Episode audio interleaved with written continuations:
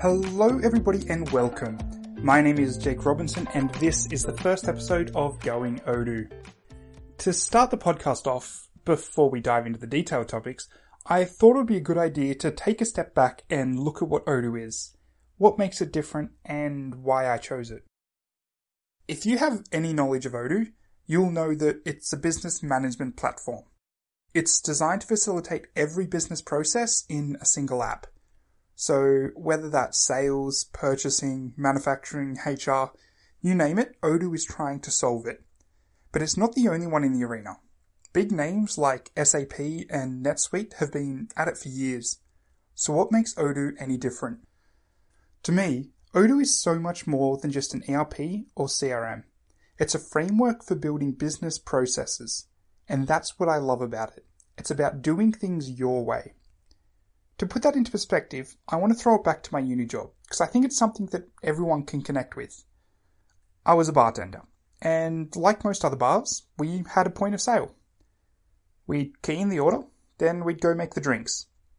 But if you got an order that you didn't know how to make, out the back you went to look through the recipe book.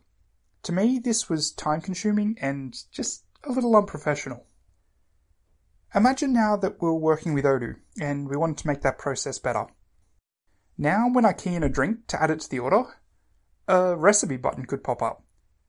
I don't have to remember that a Manhattan has three quarters of an ounce of sweet vermouth. The info is right there for me with just a touch of a button.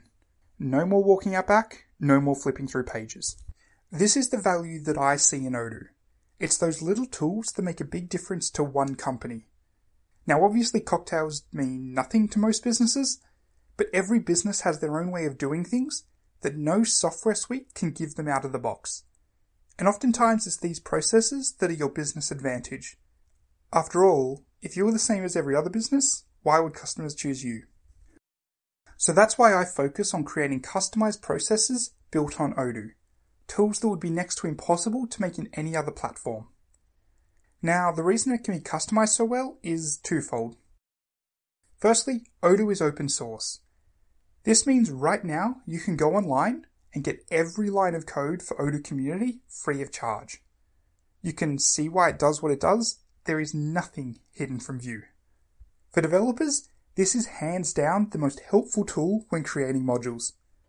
We don't need to rely on documentation to tell us the details. We can see everything. We know exactly what the flow is and where we should put our code in that flow to get the results that you want. Odoo partners also get this luxury with Odoo Enterprise.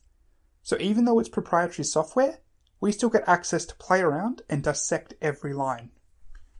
The second reason is that a vast majority of Odoo is built as modules, in the exact same way our customizations are.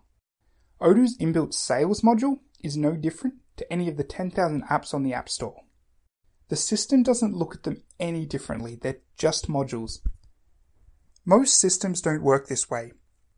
Platforms like NetSuite build their entire system as first class, and then they treat customizations as an extension, as second class.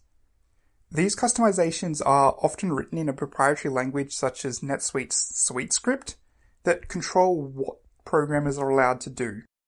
Generally, this means that they can't make the same level of changes to the system as you would be able to in Odoo. For instance, you may be able to add extra steps to a process, but can't remove an inbuilt step because it's first class. At the end of the day, there is nothing that is impossible to do in Odoo, just that which is too difficult and too expensive for the benefit you'll get. So if Odoo is something you're interested in, have a think about what customizations would help your business flourish.